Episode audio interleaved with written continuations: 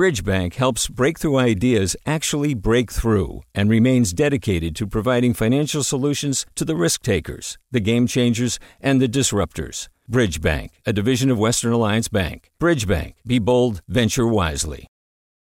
Hey, it's Avery Trufelman, host of Articles of Interest. And I've got to say, I've been a fan of KQED ever since I was a little kid and I would come out to San Francisco to visit my grandma. It was just what we'd always turn on every time we got in the car, every time we were making dinner and turning on the radio. Was always KQED.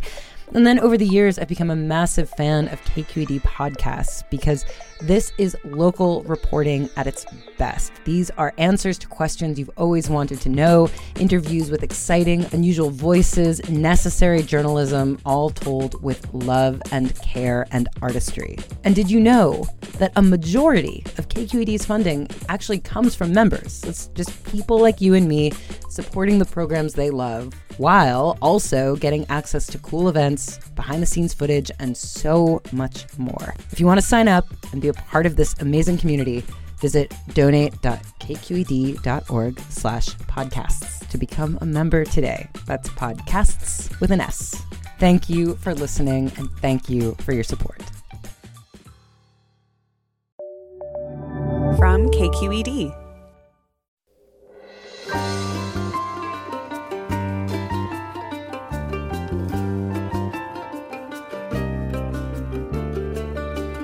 From KQED in San Francisco, I'm Mina Kim.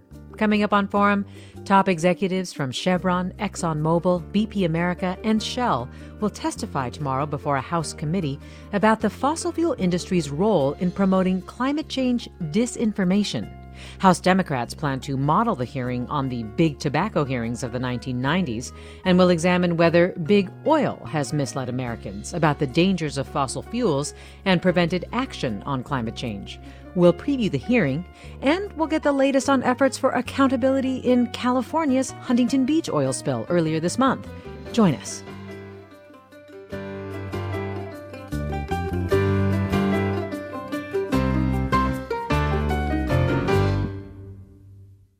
This is Forum. I'm Mina Kim. The CEOs of major oil companies will testify tomorrow before the House Oversight Committee about their role in spreading climate change disinformation. Committee Chair, Representative Carolyn Maloney, and Environment Subcommittee Chair, Representative Ro Khanna, have said, quote, public reporting indicates that these companies and their allies in the fossil fuel industry have worked to prevent serious action on global warming by generating doubt about the documented dangers of fossil fuels.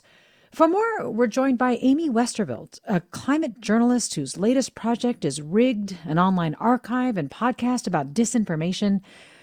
Amy is also founder and executive editor of Drilled News, a climate accountability news source. Amy Westervelt, thanks so much for joining us. Hi, thanks for having me. So tomorrow's hearing, it's being called landmark and potentially blockbuster. Can you put in context for us just how unusual hearing like this is, where you have these oil exec- executives coming before the committee to explain the way they've basically messaged their impact on climate change? Yeah, it's pretty unusual, although, you know, we have seen it before with the tobacco companies and then actually more recently with a lot of the social media companies um, who are also on the hook for disinformation these days. Um, yes. Um, you know, but um, but I think that the the oil execs have not really had to answer this publicly for for some of their actions in the past so it should be interesting to see how they handle that. Yeah talk about what this is. So we have the heads of exxonmobil bp chevron shell. We've got the trade groups american petroleum institute and the u.s chamber of commerce coming in. Mm-hmm. can you give us like some specific examples of climate disinformation that that spurred this committee to to call these hearings yeah. So, what's really interesting about this is they have specifically limited it to looking at what these companies have been doing since 2015. So, mm. oftentimes when we hear about climate disinformation, it's it's you know Exxon was doing research on climate change in the 70s, and there are multiple, you know, internal memos about exactly what we're going to see if fossil fuel use continues and what that means for both the world and the industry.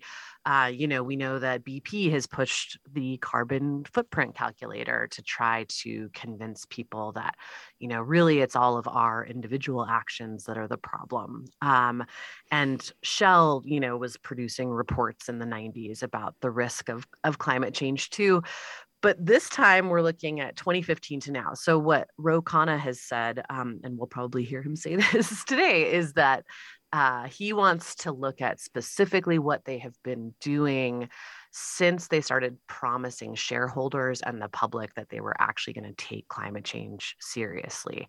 Uh, so when you're looking at 2015 to now, they've kind of moved away from the the classic science denial tactics, and it's more about delaying action on climate. So they're they're doing things like saying, "Oh, well, it's going to be too expensive," or, you know, transition is going to negatively impact poor and marginalized people or actually we're totally on top of things that's a big one they they mm. talk a mean game about how much they're investing in renewable energy and transition but up until recently you know i don't think any oil company was investing more than 3% of their annual capital expenditures on anything but fossil fuel development so he wants to look at, at that disconnect and how um, how they're misleading not just the public but shareholders recently about you know how they've turned over a new leaf and they're actually going to take climate seriously now.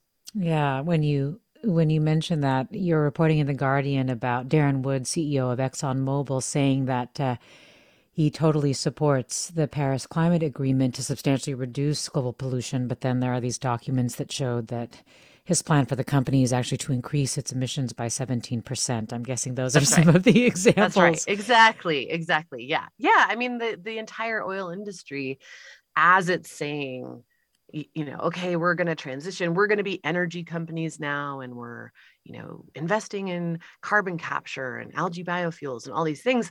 What their reports are saying, their quarterly reports and their annual reports, and and what their um, you know internal documents are saying is that they're investing in plastic that you know as as uh, people are using less fossil fuels for transportation and in residential sectors that they are um, really leaning on this sort of third pillar of of petrochemicals and are seeing plastic as their big escape hatch. So the idea that you know as concern about climate change increases that they are suddenly um, going to be investing in solar um, just is not proven out by what they're actually doing. Um, and, and i suspect that will be you know coming to light in this hearing. What are the most immediate things that spurred this or recent things that at least the committee noted was catching a former exxonmobil lobbyist on tape? Can you just mm-hmm. describe what happened there quickly yeah, this was an incredible um, sting that the journalists at Unearthed, which is an investigative journalism project that's funded by Greenpeace in the UK, they um, had been trying to find senior level lobbyists within Exxon or who had recently left Exxon that they could um, that they could talk to to see if if they could really suss out the strategies that, that the, the company has been using. And they found a couple of them and they posed as uh, recruiters who were interviewing them for uh, other lobbying positions. And so they got them talking and, and really, you know, bragging as one would in an interview, maybe about how you know they'd pulled off all of these great feats for Exxon and and really laying out exactly how they had obstructed climate policy and how you know they go to their guy Joe Manchin every week and um, and and you know are how they're trying to to block any kind of of regulation on emissions and and you know that they're going to embrace a carbon tax because you know that that sounds better but really we're never actually going to back a carbon tax. So um it was i mean this video if people haven't seen it is is incredible of of these two very high level lobbyists. I mean um Exxon tried to really distance itself from these guys after this stuff came out and say that, you know, uh, they didn't represent the company and oh my gosh, I can't believe it. But they were both very high level um, executives in the company for mm. quite a while uh, before these these videos came out. So yeah. yes, I know that uh, Ro Khanna has said that that um, certainly prompted this investigation. We're talking with Amy Westervelt, a climate journalist whose latest project is Rigged, an online archive and podcast about disinformation. We're also talking about a, uh, the upcoming House Committee hearing on climate misinformation. Um, and I want to invite you, our listeners, to join the conversation. What are your thoughts on how the oil and gas industry talks about climate change? And do you think big oil bears responsibility for worsening or exacerbating climate change? There are a lot of things that have done that. What do you think big oil's responsibility is to all of this? 866 733 6786. 866 733 6786. Get in touch on Twitter or Facebook at KQED Forum. Email us forum at kqed.org. So, as you said, Amy, at the beginning, this is being compared to the big tobacco hearings. Just remind us what happened in 1994 mm-hmm. at the big tobacco hearings in case anyone needs anyone needs a refresher yeah this the ceos from the all of the major tobacco companies you know testified before congress that they did not believe nicotine to be addictive.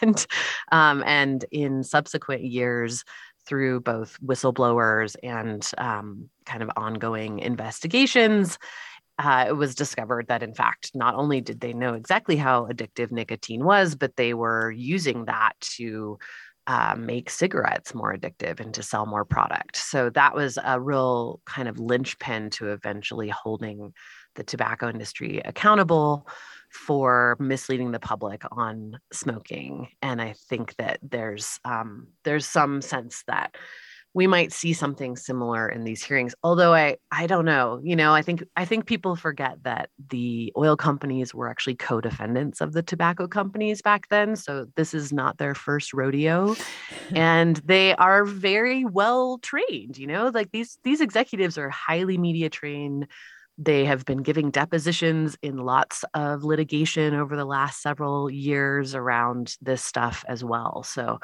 I'm not sure that we'll see them make an obvious gaffe. you know and remind me a little bit of the fallout for big tobacco after they basically lied under oath and then what was the yeah. impact nationwide yeah so they ended up um, being investigated by the Department of Justice, and they also ended up um, being sued by the Attorney General of every state in the union and and the District of Columbia, um, which resulted in in the master settlement, um, which is you know tens of, of billions of dollars paid out to the states to deal with the health costs of all these um, smoking related illnesses. Uh, that I think they're still paying on that. But, uh, you know, I've written about this. I think that there's a little bit of a, a danger to sort of overly glorify um, what sort of accountability was had at yeah. that po- at that point in time because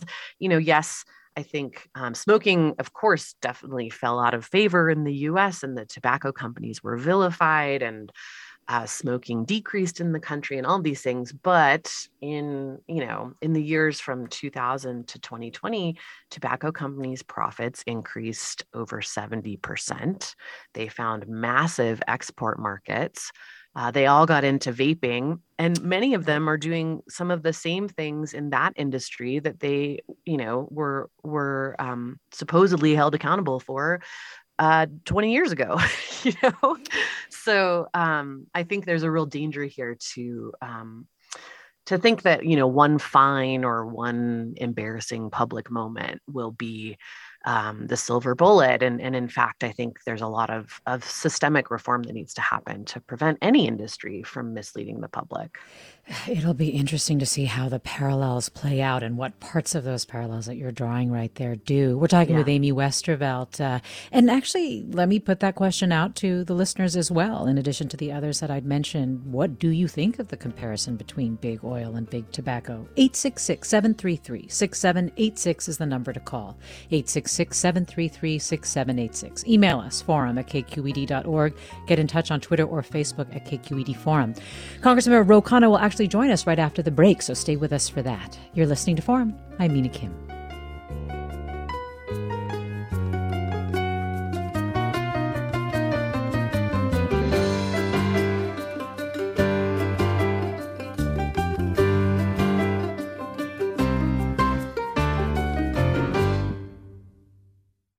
Support for Forum comes from San Francisco Opera. Set 10 years after a school shooting, the critically acclaimed opera Innocence takes us into a complex emotional journey where our understanding of innocence and guilt is constantly upended. Kaija Saariaho's ethereal score collapses the past into the present as a community of survivors grapple with how to move forward. Don't miss the highly anticipated American premiere of Innocence, June 1st through 21st. Learn more at sfopera.com.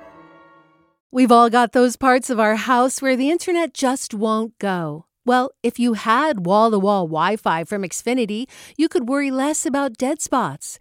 Because with wall to wall Wi Fi from Xfinity, you get fast speeds, reliable connection in every room, and power for all of your devices, even when everyone's online. That's wall to wall Wi Fi only with Xfinity. Restrictions apply, not available in all areas, actual speeds vary.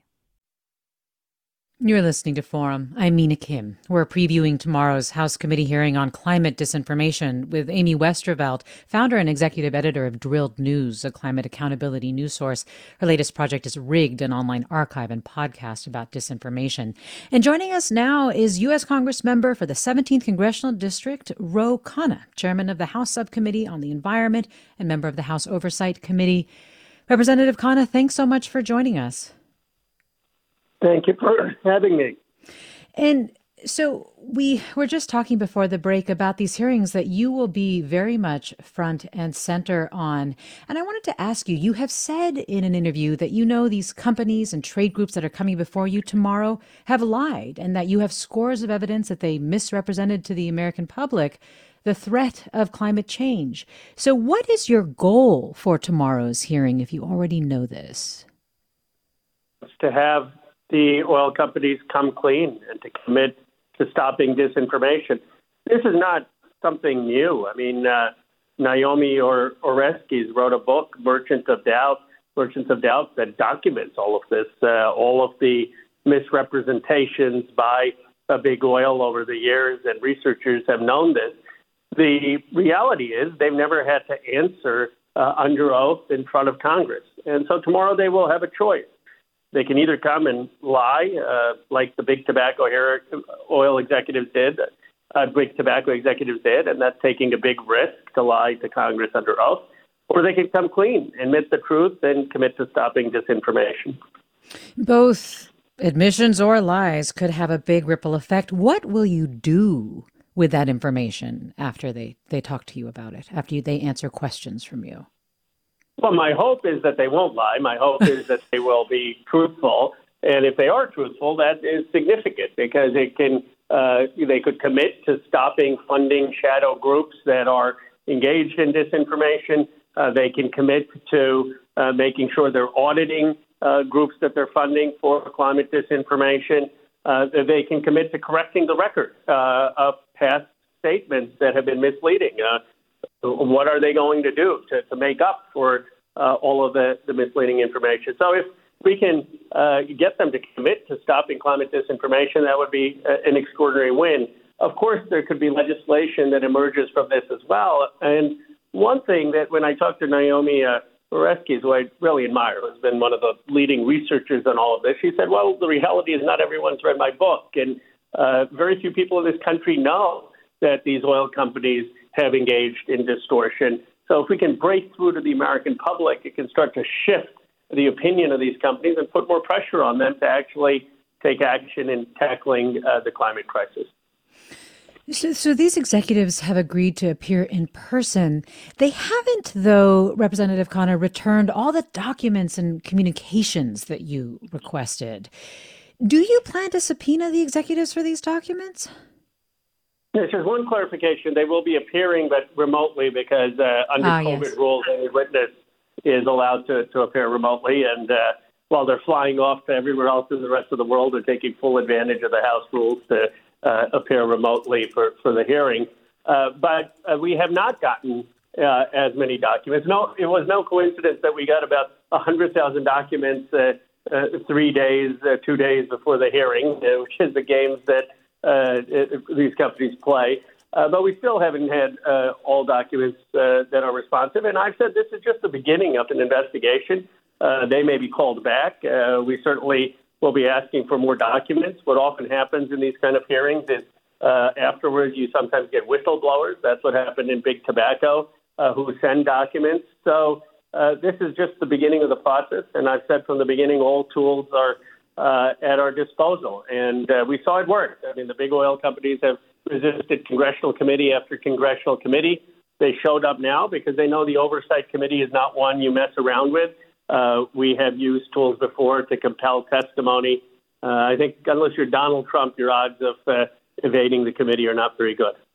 So you bring up big tobacco, and these hearings are being compared to that. And one of the things that resulted from the tobacco hearings in 94 was this across the nation response, uh, regardless of, of party with with, uh, with relative to governors and so on. Do you feel like in these divisive times, these kinds of hearings are going to have the same effect, or are you concerned that it will be again held up as partisan? I'm sure the Republicans will try to paint it as partisan, and there is no doubt that in this country we have disagreements on the policies that are needed to tackle the climate crisis and the urgency of acting. But there's one thing that the polling shows, and it surprised me, that Democrats, independents, and Republicans all agree on, and that is they don't like big corporations lying to us. They don't like being misled. And if companies have misled the public, they expect those companies to make amends. And so the part that I don't think will be partisan, at least with the viewing public, I'm not saying in the halls of the Capitol, but with the people watching, uh, will be uh, holding these companies accountable uh, for misrepresentations that they have made and continue to make. Uh, and that I do think will break through. Um, Congressman Khanna, I know also that you and your committee have been focused closer to home, focused on the recent oil spill off Huntington Beach and whether federal regulators failed to do their jobs effectively. I'm curious if you see a connection between big oil's disinformation that you're calling them to Congress for tomorrow and the prevalence of oil spills. I mean, we also had that one, that land spill from Chevron in 2019. Right. Well, I wouldn't go so far as to blame uh, the regulators yet on that because we're still doing the investigation and the agencies have been cooperating. So I don't want to make a statement on that until we have all of the facts. But I will say this that uh, the disinformation has contributed to inaction in Congress, to weakened regulations, to a lack of funding for enforcement. And that has created an environment uh, not just one where we haven't invested sufficiently in renewables and electric vehicles. It's created an environment where uh, uh, we've been too lax in regulation, and that was the goal of these companies. What's sad is they succeeded. You know, for 30 years they've succeeded. Now they're a little more clever.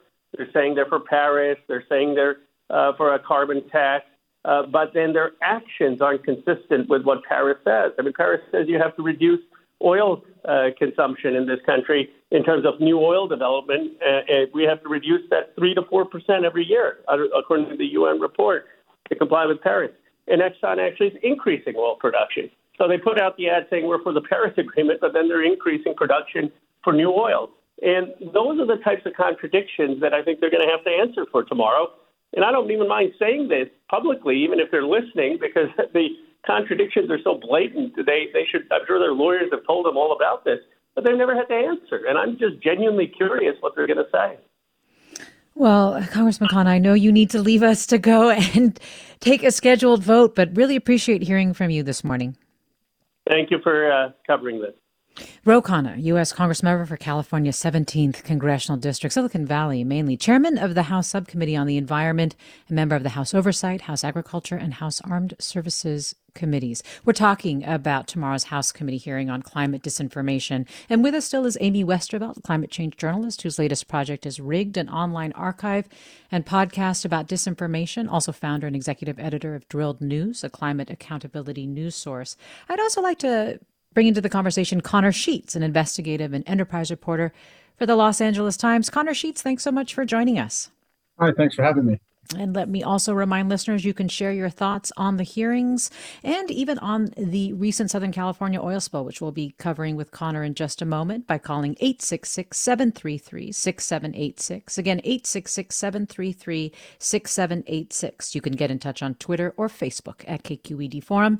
You can email your comments to forum at kqed.org. Before I go into the uh, oil spill, Amy Westervelt, I did want to just get your reaction to what you heard Representative Khanna say. Clearly, he's focusing on the ways that the oil industry has messaged and framed climate change and the environmental impacts of fossil fuels.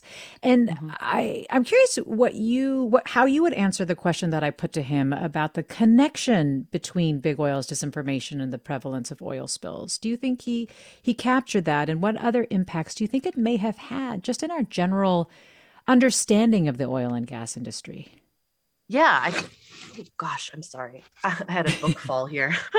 no um, yeah, I think he was I think that he was he's dead right that that what they have done over the years and and really this goes way back to long before we started hearing about climate change the fossil fuel industry has invested more than really any other industry in PR and lobbying um, over the course of you know the last century. So, um, and and their entire focus in doing that was to stop regulation, and as a result, they are one of the least regulated industries, although one of the more damaging ones. So, I, I think it, it's you know it's it's climate disinformation now, but it's been fossil fuel propaganda for a very long time. And that has really kind of created this framework where any environmental issue that they cause is automatically um, looked at as you know well how do we balance this with the economic benefits of oil or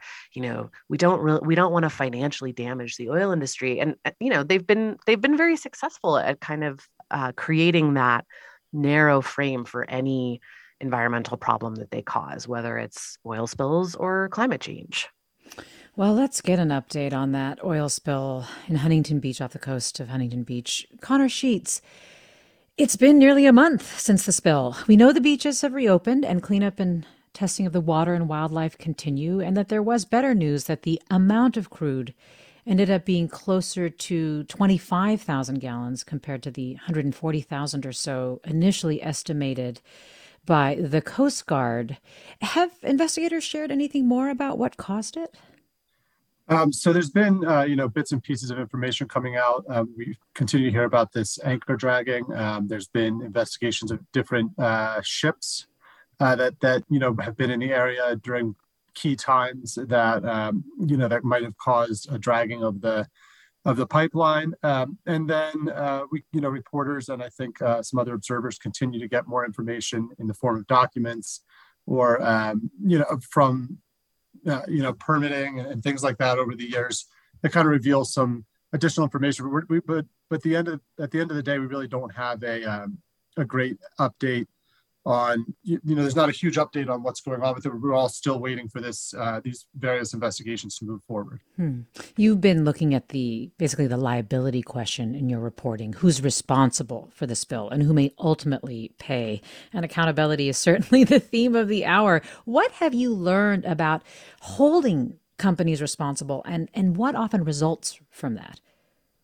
Yeah so i mean if you look back throughout um, throughout recent history, there's a you know there's obviously been a series of oil spills and, and related incidents in California beyond, and you know often it seems that you know when you look at a Deepwater Horizon spill or something like that, a massive spill that you know BP or a larger company is responsible for, um, they might often have the funds and or insurance coverage or that type of thing to cover the losses um, and the cleanup and all that, or at least a, a major portion of it. But now we're looking at as the larger companies like an Exxon or a BP are divesting from some of their aging infrastructure, such as the Beta offshore units, where the uh, that were owned by the company Amplify Energy, that uh, the pipeline broke on the. It's the pipeline that connects from that that uh, Beta unit out to um, the port of Long Beach. Um, as you know, as as these smaller companies with less resources and less experiences, they buy up this infrastructure. We're seeing uh, a, a, lowered amount of accountability because basically, uh, you know, how do you get money from a company that doesn't have that money? So really, what's happening is we have uh, under, you know, when it's happening in many instances, these companies will declare bankruptcy or spin off a smaller shell company, and uh, the government's left holding the bag on um, on the cleanup. And by government, you also mean by extension taxpayers. Sure, exactly. Um, and do we have any indication that Amplify Energy will file for bankruptcy? Yeah, so uh, they've said to us, uh, you know, to LA Times that they do not plan to file bankruptcy, and they've said, but but you know, watching, looking at how much money they have on hand, they only have about two hundred million uh, dollars on hand as of. I mean, they have two hundred million dollars in debt, they only had about $20 million on hand as of uh, I think their second quarter earnings call. So the amount of money they have, if they're if they're asked to pay some of these huge fines, I mean, we don't know too much about their insurance, but um, experts we've talked to don't know, you know, don't feel that it's likely they have enough insurance uh, to cover it. So you know, what are their options in that situation? Um, and at the same time, you know, if you look back at the playbook of any other company that's had this happen in recent years, it's very common that they that they go to either spinning off a company or bankruptcy or some other maneuver to try to avoid uh, financial uh, responsibility. What does this avoidance, do you think? What does this situation lead to? We're talking about it also broadly, right, during this hour. What do you think Californians need to wrestle with with regard to that?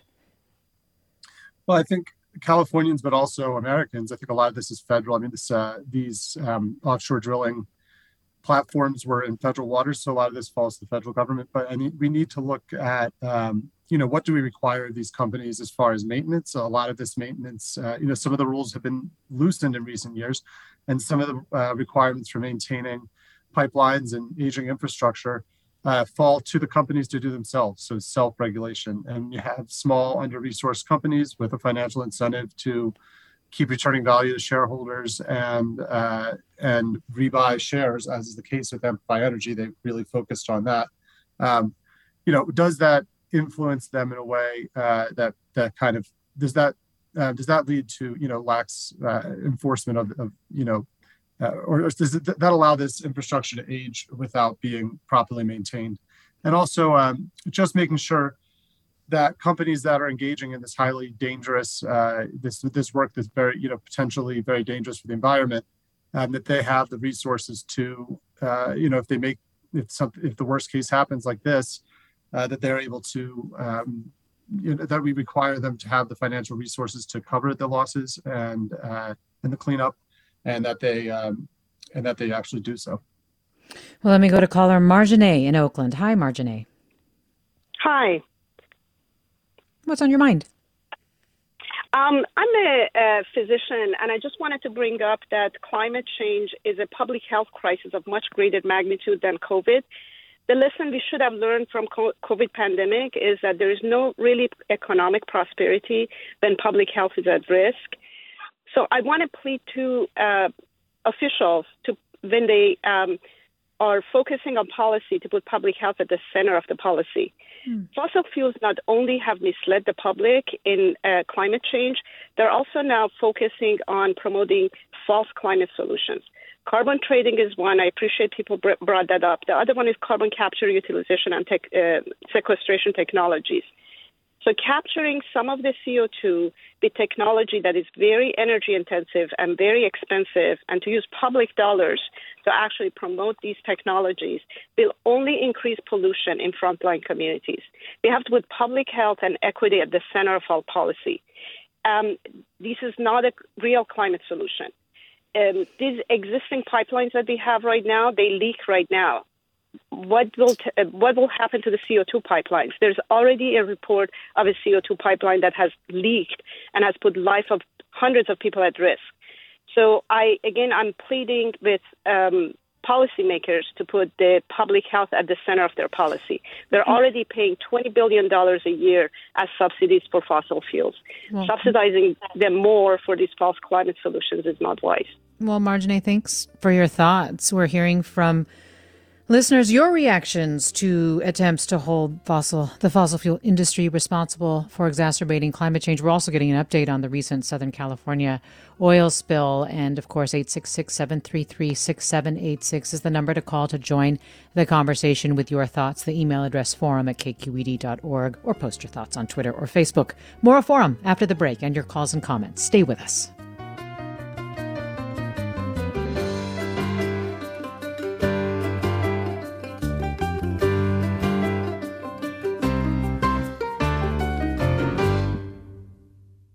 Support for Forum comes from San Francisco Opera. Set 10 years after a school shooting, the critically acclaimed opera Innocence takes us into a complex emotional journey where our understanding of innocence and guilt is constantly upended.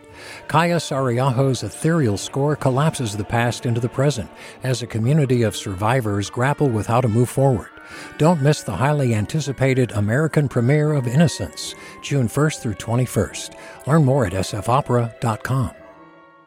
We've all got those parts of our house where the internet just won't go. Well, if you had wall to wall Wi Fi from Xfinity, you could worry less about dead spots. Because with wall to wall Wi Fi from Xfinity, you get fast speeds, reliable connection in every room, and power for all of your devices, even when everyone's online. That's wall to wall Wi Fi only with Xfinity.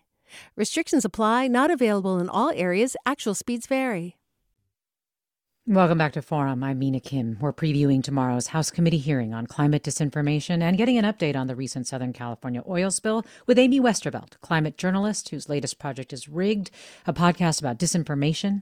Also, founder and executive editor of Drilled News. Connor Sheets is also with us, investigative and enterprise reporter for the Los Angeles Times. Let us know what your thoughts are in terms of big oil's responsibility for worsening climate change, or your thoughts on the comparison between big oil and big tobacco and what effect that could potentially have. If you have any questions about who will be held accountable for the recent Southern California oil spill, you can call us at 866 733 6786. And you can also post your comments online. We're getting a few here. Tom writes, the only similarity between big tobacco and big oil is that corporate executives lie by design. Fossil fuel will change the Earth's warming to a point of no return where we have yet to see the global devastation to many species besides ourselves for millennia to come. Alex writes, This conversation now is wild and led me to watch the video of the Exxon lobbyist stating he is in contact with Manchin every week and how they oppose climate change legislation.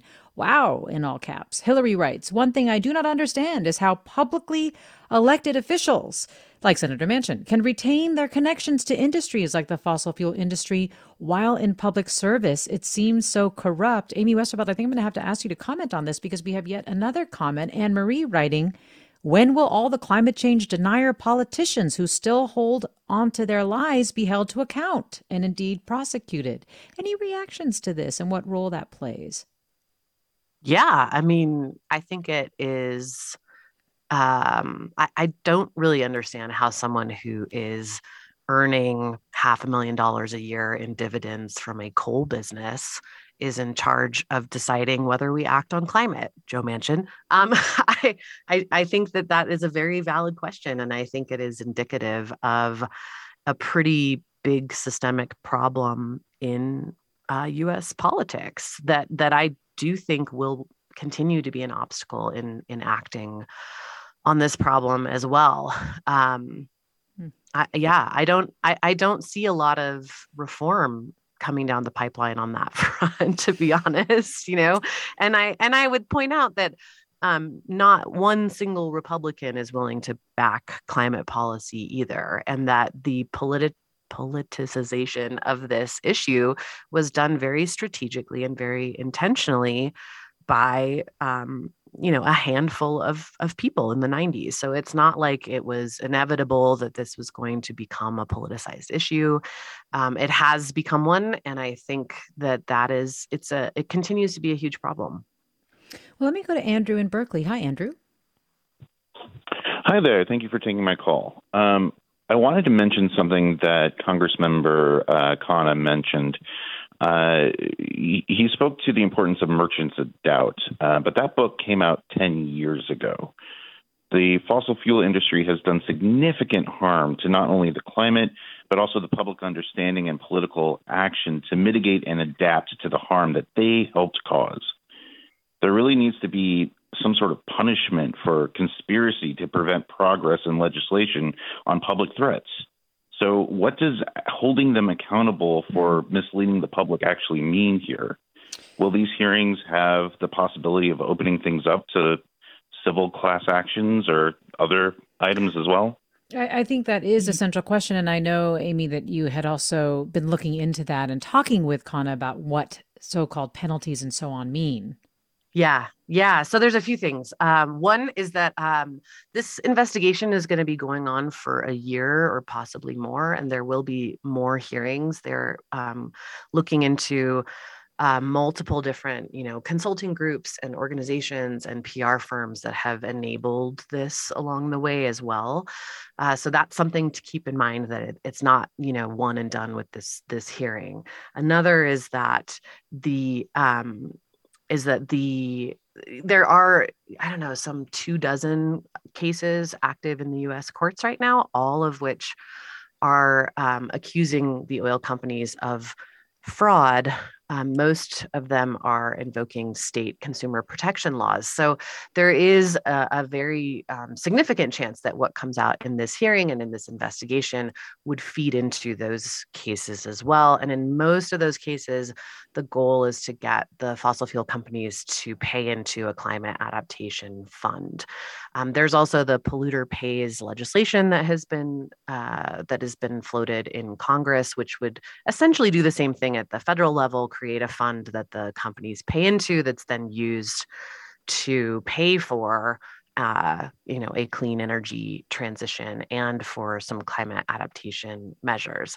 One thing that I asked Khanna about is something that uh, Stanford researcher Ben Franta mentioned to me because we were talking about how do we get at this, you know, this system that enables industries like the fossil fuel industry to mislead the public. Mm. And he suggested something that he called information receivership, which um, was, you know, in his mind was sort of, you know, why why should an industry that we know and have documented has has consistently lied to the public and behaved in bad faith continue to have the ability to do so. So should they be required to um, to limit how they speak about climate change. Um, this, of course, is like a huge First Amendment uh, minefield, but um, it's something I asked Ro Khanna about, and he said, you know, I'm not leaving anything off the table. Like if if things come out in these hearings that would require looking at something like that, where we actually do um, treat that industry differently than other industries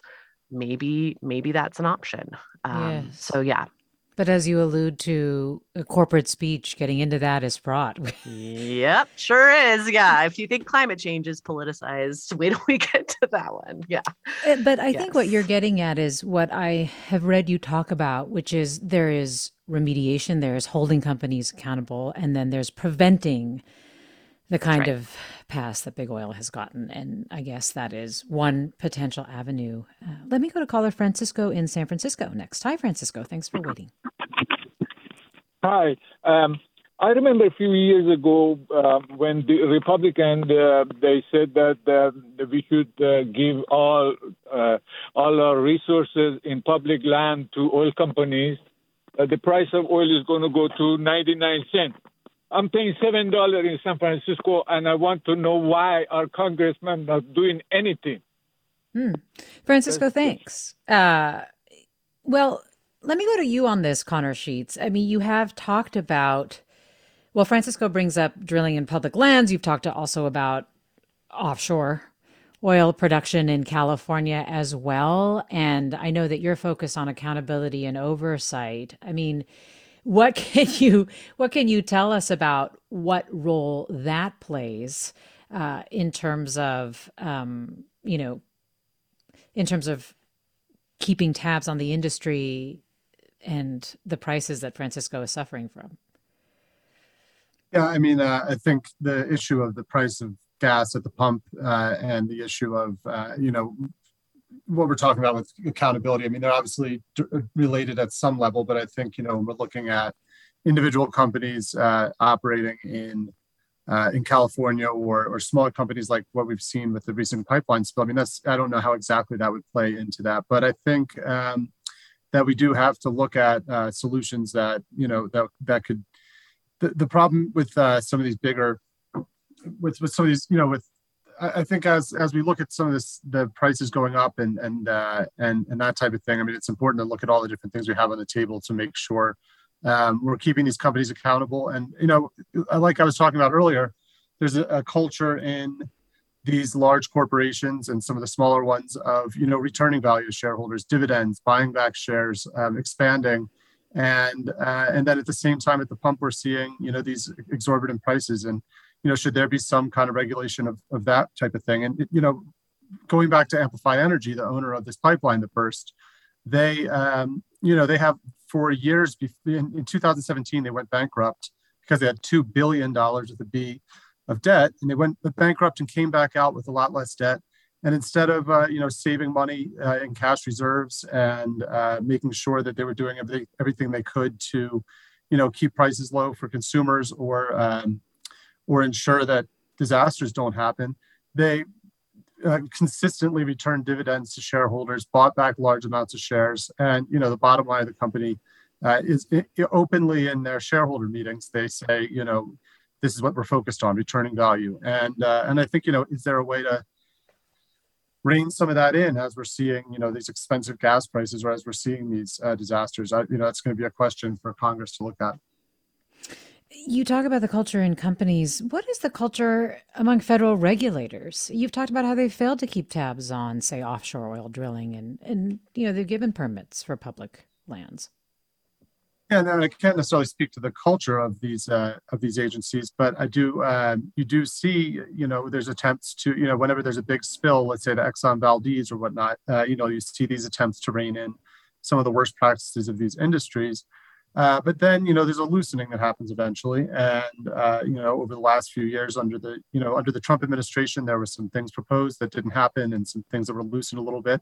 And, uh, you know, the culture right now is uh, allow these companies, you know, you'll see the um, regulators in some of these uh, records that we've looked at saying, you know, we, we would love to do this regulate this or that regulation, but it's going to really impact the bottom line of these oil companies. And, you know, I mean, that's probably the, the reality is if you regulate a company uh, in certain ways, it's going to cost them more money. But that's, uh, you know, then when they're either that could help avoid some of these environmental catastrophes, it could help, uh, or it could, you know, ensure that when they do happen, that uh, the taxpayers aren't left with the bill.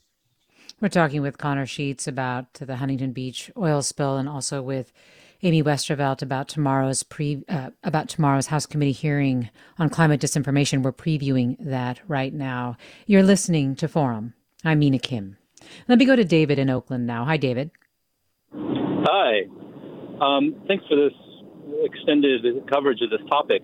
Um, I was curious if the speakers could address the misinformation that's coming out of some of the constituents within Silicon Valley uh, particularly Apple and Google, uh, when it comes to the Build Back Better bill and the Business Roundtable's opposition to uh, actually giving up the Trump the Trump tax cuts, that is really you know threatening the the success of the bill that Biden is proposing. And it seems that so much of what's happening in terms of the communications coming from these companies are still focused on individual behavior change, still kind of focused on CO2 reduction, but there's all of this back, you know, backlog uh, material that's building up in terms of politics that's actually stopping uh, the agenda for the one chance we have at a climate bill. Uh, David, thanks. Let me go to you, Amy Westervelt, on that. Yeah, that's a great, great question. Um, I, I, actually think it's it's a little bit odd that we are seeing a climate disinformation investigation at the same time that we are seeing Congress investigate disinformation around you know january 6th and the election with facebook and um, twitter and all the tech companies but we're not connecting the dots on those two things because actually uh, the tech companies have definitely been involved in peddling and supporting climate disinformation too and i think that you you know you can't just you can't separate the the content from the distribution mechanism right? Um, and the tech companies in particular are quite bad about saying that they're all for climate action and then behind the scenes as david alluded to um, supporting groups that are trying to obstruct climate policy. So i, I do think that um, it would be good to, to include those companies. And I, actually heard from Khanna when i interviewed him that they are planning to bring um, some of his his own constituents to uh, to Congress to talk about climate disinformation too. Um, he he mentioned bringing in the social media company execs. I'm not sure about Apple and Google, but uh, they would be good hmm. additions. Well, Brian writes, it's a little silly to think that the media would produce information about the hazards of a climate crisis when majority ownership in media giants overlaps with oil shareholders. No. Uh, Amy, I, I, know yes. you've talked about this about how far these companies have gone to manage how the public views the industry and not just, you know, from their own advertising, right? That's right. Yes, they have had extensive um, campaigns and strategies to to shape not just, you know, who gets quoted in what media stories and what gets covered, but really to shape how the media functions. I mean, it was um, an oil com- company, Mobil, that created the advertorial back in the 70s. Um, and they are still, you know, producing those today with the New York Times and the Washington Post. Um, their internal brand studios at those outlets are actually hired by oil companies to produce massive campaigns for them. So this this intertwining of oil and media it goes quite deep, and um, it goes back a really long, a long way. And I do think that actually the the media needs to include itself in accountability. Uh, but I don't think that that means that we shouldn't be talking about it on the media. you know. Let me go to caller Ken in Oakland. Hi, Ken. Oh, let me. Let me grab the call, um, Ken. Sorry, could you start over? Yeah, um, um, thank you very much for this subject. Um, a number of the callers are calling about uh, uh, to looking to legislation and to Congress for solutions. And my question is, um, how can we expect uh, that from Congress when someone like Joe Manchin is blocking so much of Biden's effort to fund the fight against climate change? Uh, but Manchin is reportedly making money from stock he owns in Exxon. I think it's in a blind trust, but nevertheless, he apparently is very supportive of, of the oil industry, and apparently his family owns a coal company that he again, you know, I think it's in a blind trust or mm-hmm. something, but his family is invested in uh, coal. And um, how can we expect Congress to do anything when one man, you know, can can blockade uh, so much of the effort that Biden and the administration are making to fund a way to fight climate change? I'd really like some answers from the panel. Well, uh, we touched on this a bit earlier, but quickly, Amy Westervelt, when we were talking about polit- politicians. Um, but do you have any yeah. additional thoughts for Ken on that? Yeah, I would just say that, you know, the industry's investment in climate disinformation is not just media and advertising, it's a lot on lobbying too. And I mean, they spend money to get industry friendly politicians elected for this exact reason. And I do think that it, it's a huge, huge problem in the political system that needs to be addressed. Well, let me go see if I can squeeze Penny from Santa Rosa in. Hi, Penny. Quickly join us. Hi. Uh, thanks so much. I really appreciate the work that the committee is doing on misinformation. Um, I personally lost my home in the glass fire last year, so I've got like this visceral experience about climate change.